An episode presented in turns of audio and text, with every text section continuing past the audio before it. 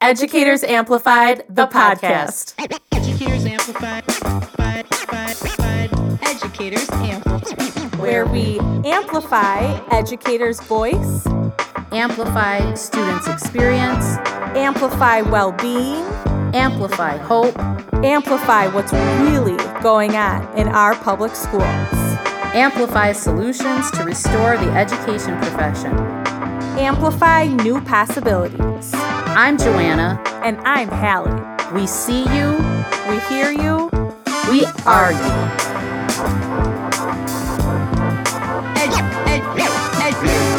Educators Amplified.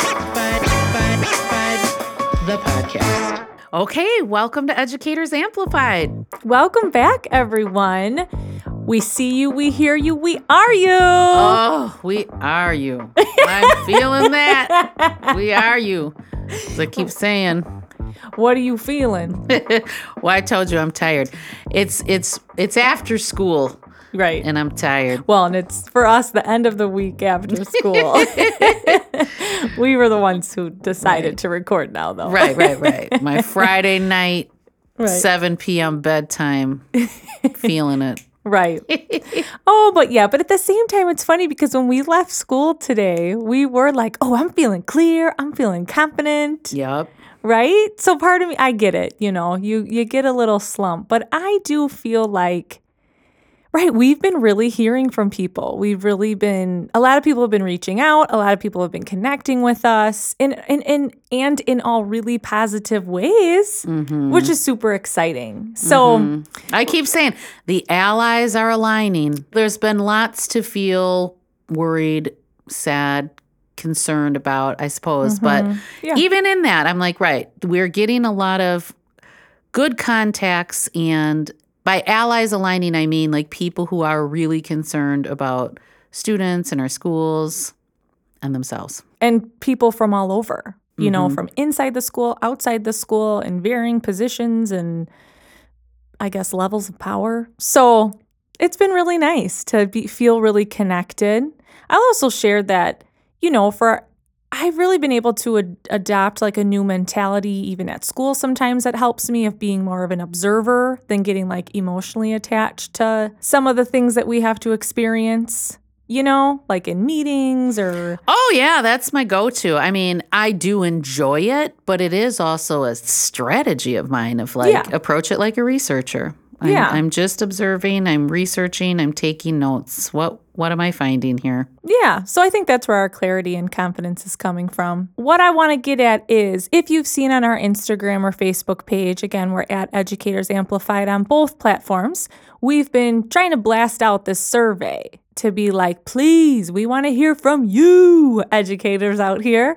Um, and so it's been really nice to get a response back, to hear from people. And I encourage, if you haven't done the survey, you still can. We're going to talk about what we've found so far, but again, we want to hear all of you. We want to be able to amplify. So on this survey, it's real simple. How long have you been in education? What position do you hold in education? Are you considering leaving? And the options were yes, maybe, no, or other, and then just open box of why. And it's mm. completely anonymous. Um, you can add your email at the end if you want to. But we found it really important. I just kind of want to clarify. I found it really important to leave the open box. I think so many times, or I know when we get these, I mean, we are surveyed to death. So part of me was a little nervous to send out a survey because mm-hmm. I'm like, right, we like, are. Are these real? Do they really matter? Right. Or because we're surveyed, surveyed, surveyed, surveyed, surveyed, yeah. surveyed for nothing to happen. Sure.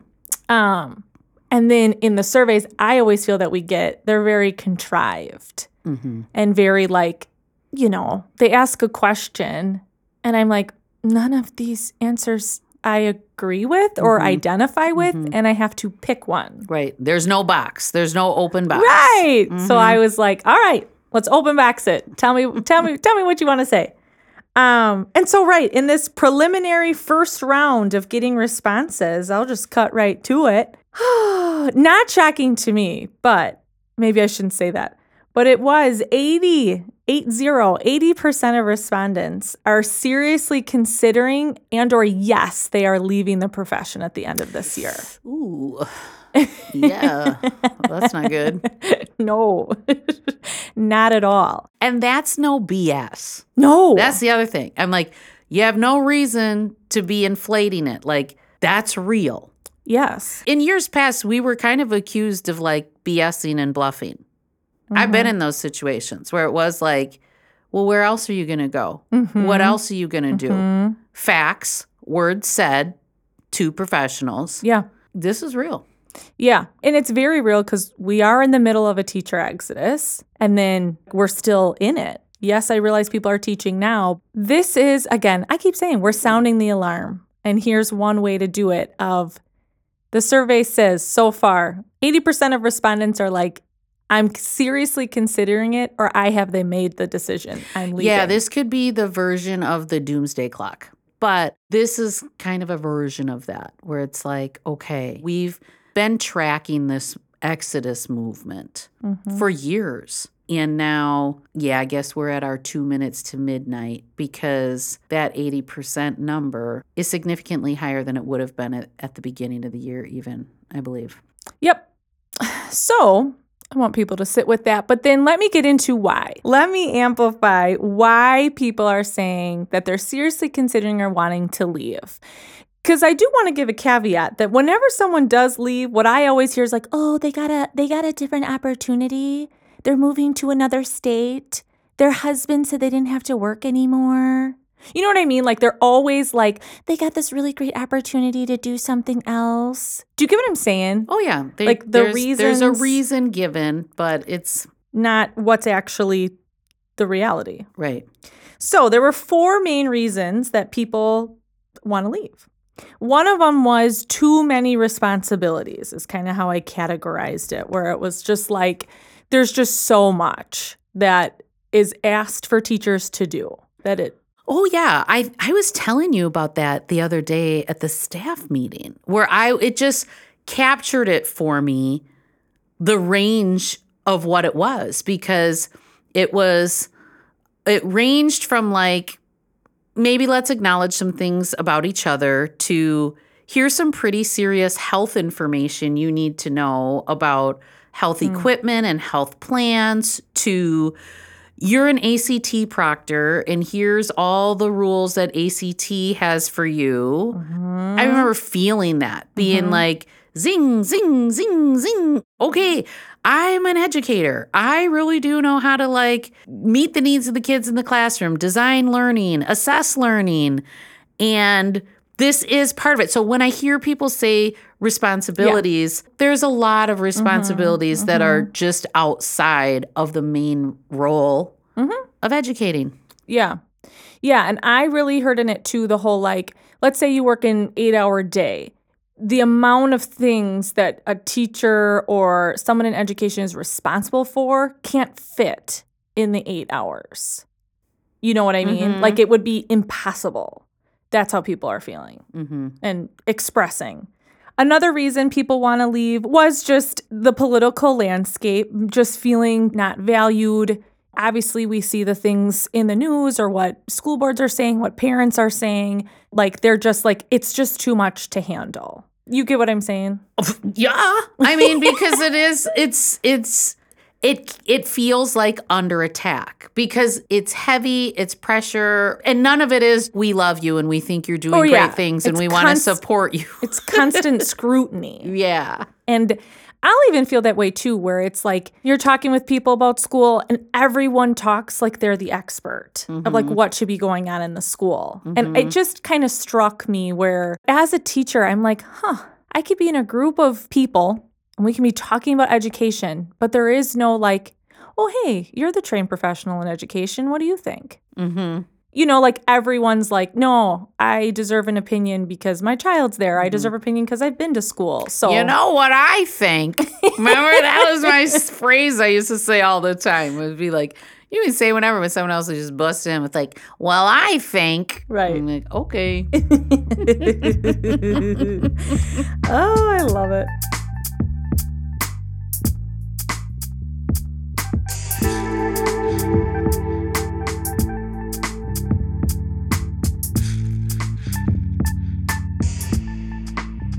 Another reason was being really frustrated with administration. I mean, that one came out a lot. Mm-hmm. I'll read some. I'll amplify some. This is totally anonymous, but I mean, over and over, just reading things like here's one. One thing that hit me pretty hard this year are these plans that administrators make for the district that they then present to the community. However, teachers were not consulted, and the administrators turned around and told us to figure out how to make this work with zero support, resources, or guidance of the end goal.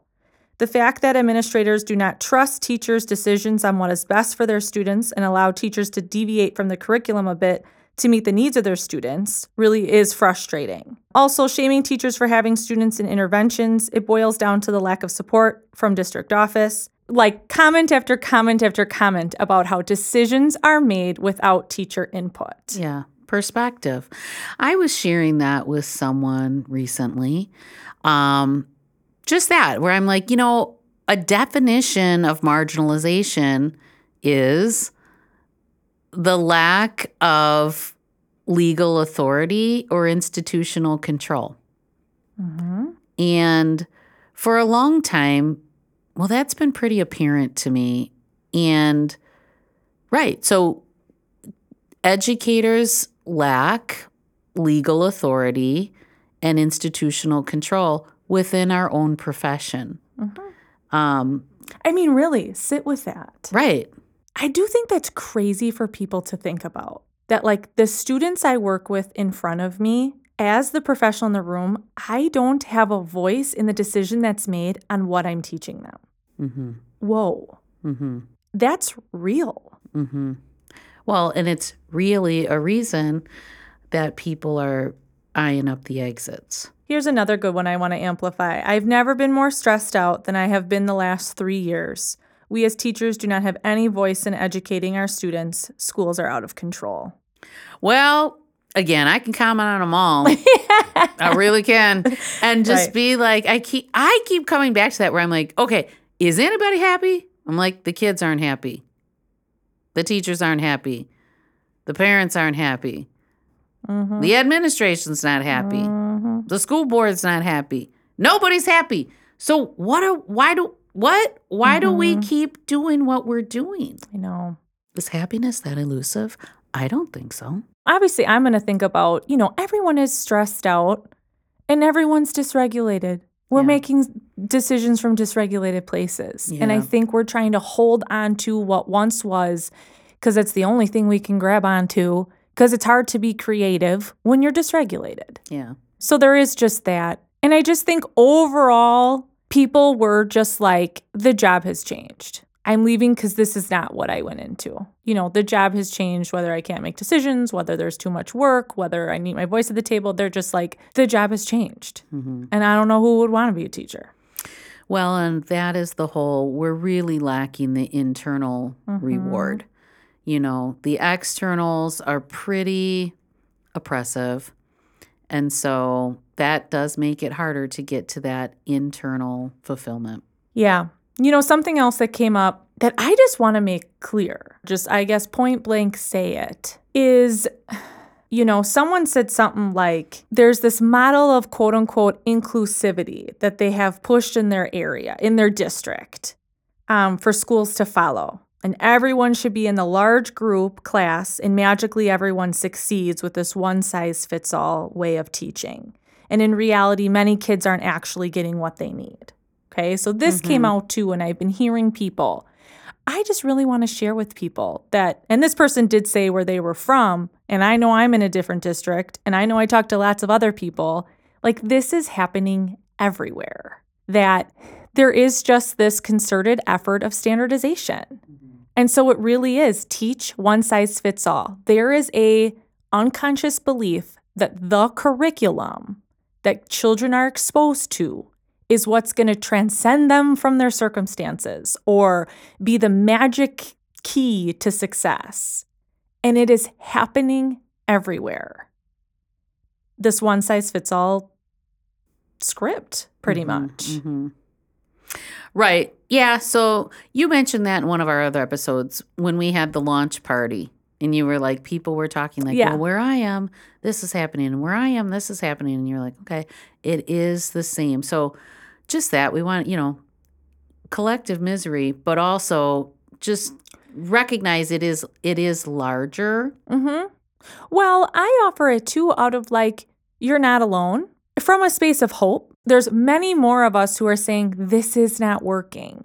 Back to that inclusivity, the way the writer described, I do remember hearing about this years ago. Mm-hmm. um, from a district leader who had described to me, right, like this new vision of all the services would come to the child in the classroom. Mm-hmm. And I remember just thinking right away, like, damn, that's got to be distracting. You know what I mean? Like, that's a lot. Like, Yeah. uh, you know, to have Mhm. all like people and all these other things. And I don't know. So, Mhm. I mean, and that happens in our own work. You know, that I've been raging about collaboration Mm-hmm. in terms of the way that it's talked about, that we've moved to, to believing that the only way that teachers are really working together is if they're collaborating. And there is a sentiment of like, what is wrong with working alone? Mm-hmm. What is wrong with having time to yourself to think and process and put things together? Um, so I kind of see that relating to this thing with the kids, you know, Yeah. of like, How we're getting the same thing. right. Well, and it's a blend. Like, we're very deliberate in, in teaching with our students that there are whole group strategies, small group strategies, and individual Mm-hmm. um, they're important in our life. You know, it's kind of Mhm. like reflective of how our lives and relational uh, aspects work. And I think that's the issue with the inclusivity is that it's this whole like it's everything all at once. And no, there, you know, the, nothing is better than the other. Yes, we need to have learning experiences and opportunities in a whole group setting, as well as in a small group setting, as well as for individuals. But I think that is in the belief that kids who are quote unquote normal can do everything in just a regular classroom. Yep. And that's not great practice, Yep. period. Like maybe some kids can manage looking like they're doing okay in the group all day long. But like I said, we all have these needs for the larger group, the smaller group, and by ourselves. Yep. Well said. Yes, exactly. What I hear is it's very black and white. Like include them all, push them in, whatever the words are. And it's like, what about a blend? And I think, or I know, teachers, educators, we naturally can assess that, be flexible, adapt Mm-hmm. to the needs of children in the moment, if we're allowed to. Mm-hmm. Well, and that's why being scripted doesn't work. Yeah, I really appreciated hearing from people. I do believe we got really authentic responses and then bring up some more, you know. Keep them coming. right. Keep them coming. Um, the survey you can find in our Instagram page within our bio. There's a link tree. Um, otherwise, I've been posting the link nonstop on both platforms. Yeah. So, Hey, thank you for bringing that forward as a way to amplify voices too, Mm-hmm. because that is what we're about. We want to be amplifying the educator experience. Thanks, everyone who wrote in. Keep writing. mhm.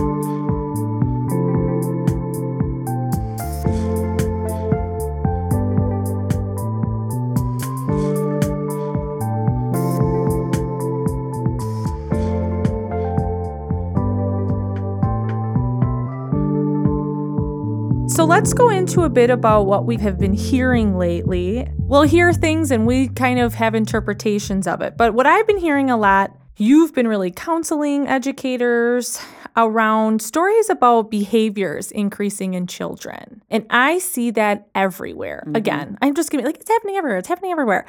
Um, that just children's behavior is on the rise. And so first let's just kind of talk about like these behaviors that we're seeing. I think the ones that people are talking about is like aggressive behavior, screaming, yelling, kicking, you know, and it's not screaming in joy, it's screaming like explicit words um, from very young, you know, Mhm. like elementary school. That's a category of behavior. hmm Another category of behavior is just non attenders. Non attending is very much increasing. So just not coming to school or coming to school and hiding in the bathroom, hiding underneath stairwells. Right. Disengagement. Mm-hmm. And then a behavior that isn't often talked about is we have a lot of students too who are coming every day, but are just kind of sitting, complying, and trying to get by. Mm-hmm. Passive compliance. It's a thing.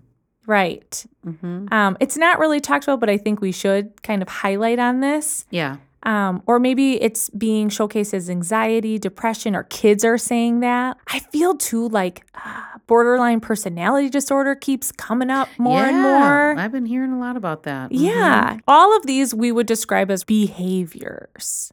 Hmm Um, and I want to bring this up, not to be like, so now we're going to tell you what to do, but more from the place of, I want to make a connection for people Mhm. about why we think behaviors are on the rise. hmm So there's many layers. Mhm. The term used is behaviors, but it really is unmet needs. Yes.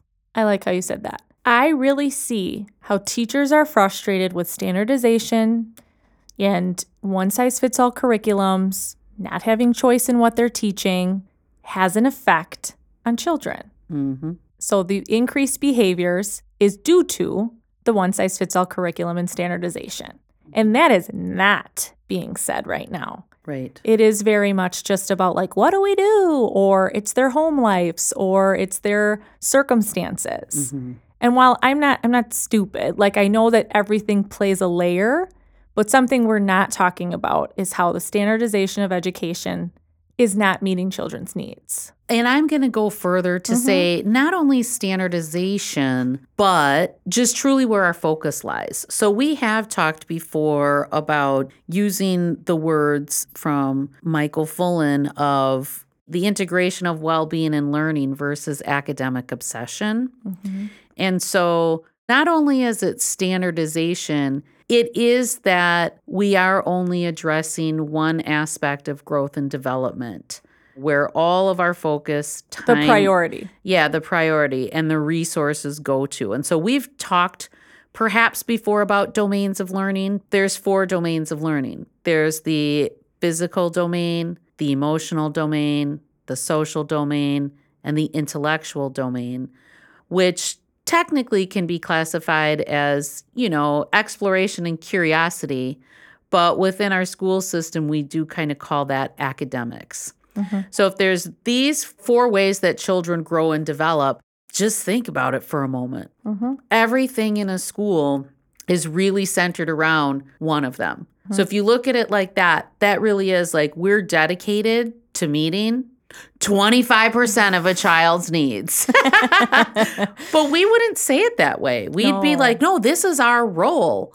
Right? We're Mhm. we're As a an school. educational As an educational institution, we're supposed to do academics. Our philosophy has always been that, of course, we should be more than that mm-hmm. because children are more than that. Mm-hmm. And it's a disproportionate amount of their time spent on one area. Mm-hmm. And so, and now we're seeing like, yeah, and it literally is just like, it's not working.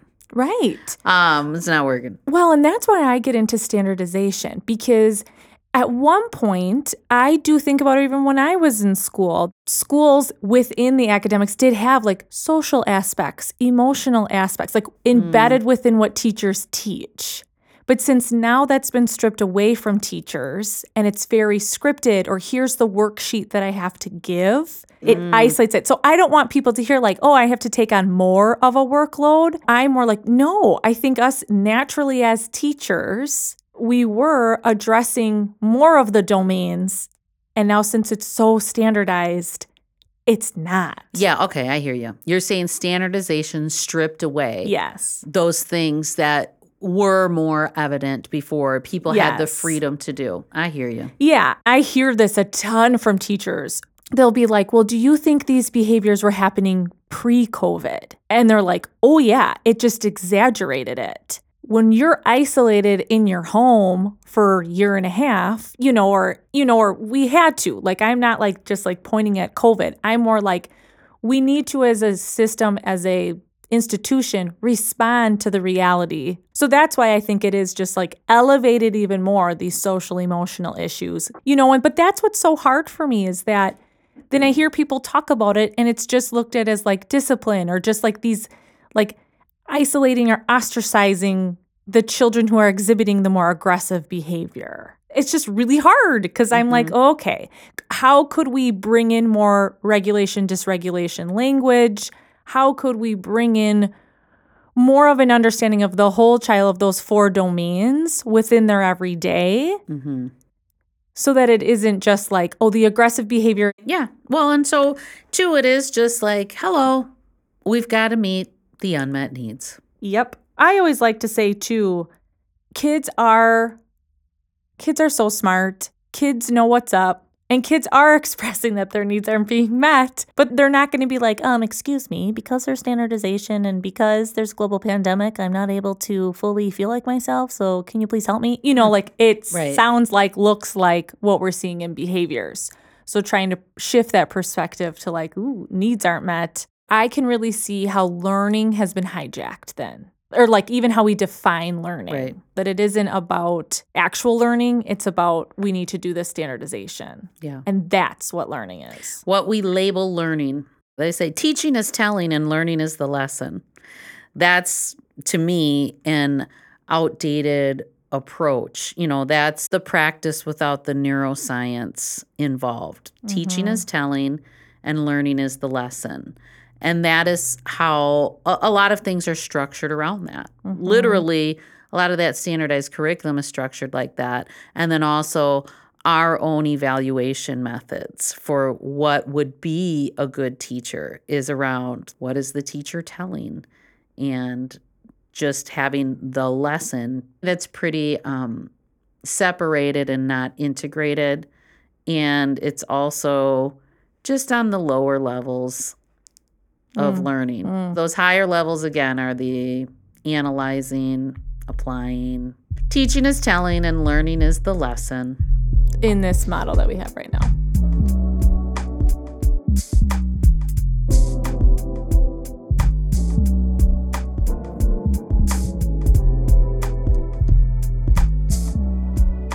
Well, that's making me think about art comparisons. Mm-hmm. Okay, so there's this comparison that we'll talk about too about how so three things. One, thinking about what the system focuses on or schools focus on versus what students focus on. So number 1 is they're in different time zones. Yep. So the school is very focused on the future. What are we preparing you for? The future.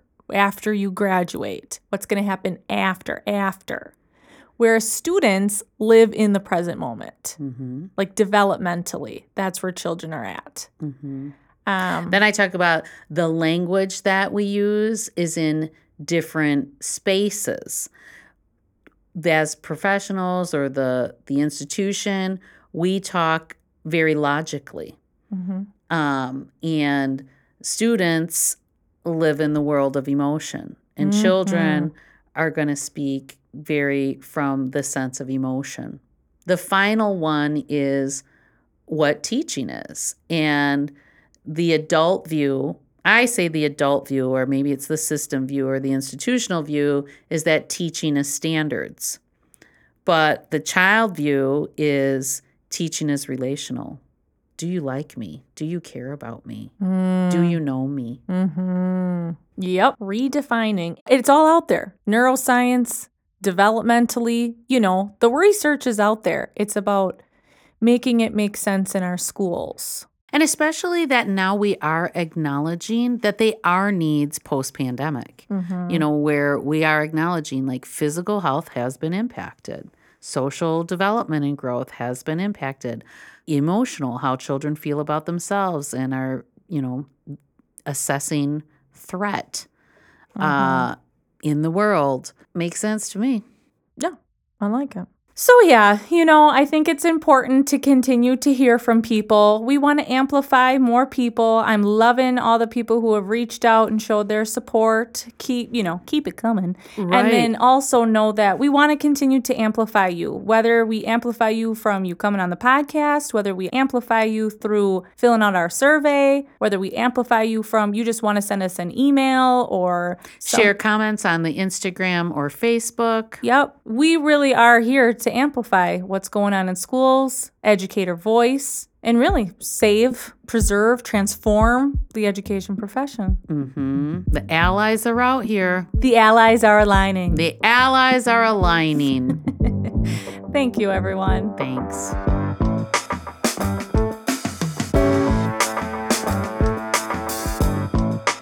Educators Amplified, the podcast, is recorded at Silver City Studios in Milwaukee, Wisconsin. Theme music composed by Josh Everett, with original music by DJ Dripsweat. Thank you to our sponsor, WEA Academy.